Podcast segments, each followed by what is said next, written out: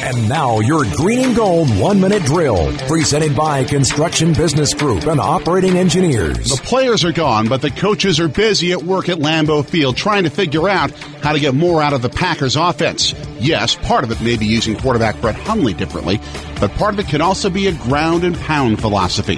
WTMJ voice of the Packers, Wayne Larrivee. This offense is going to be different than the offense they ran under Rodgers, and part of it will be for the running game. You know, be it Aaron Jones, maybe some Ty Montgomery mixed in there. I think it's going to be a combination of that, to be absolutely honest with you. But um, I, I think that's what you're going to see a little more emphasis on the running game. Only twice in the last three seasons have the Packers put up more yards on the ground than they did against New Orleans.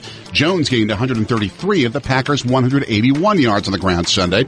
Montgomery only gained six yards on four carries. Packers special teams coach Ron Zook said he's looking at getting Montgomery into the return game where he's contributed in the past. The Packers are 13 days away from their first of two showdowns with the Detroit Lions.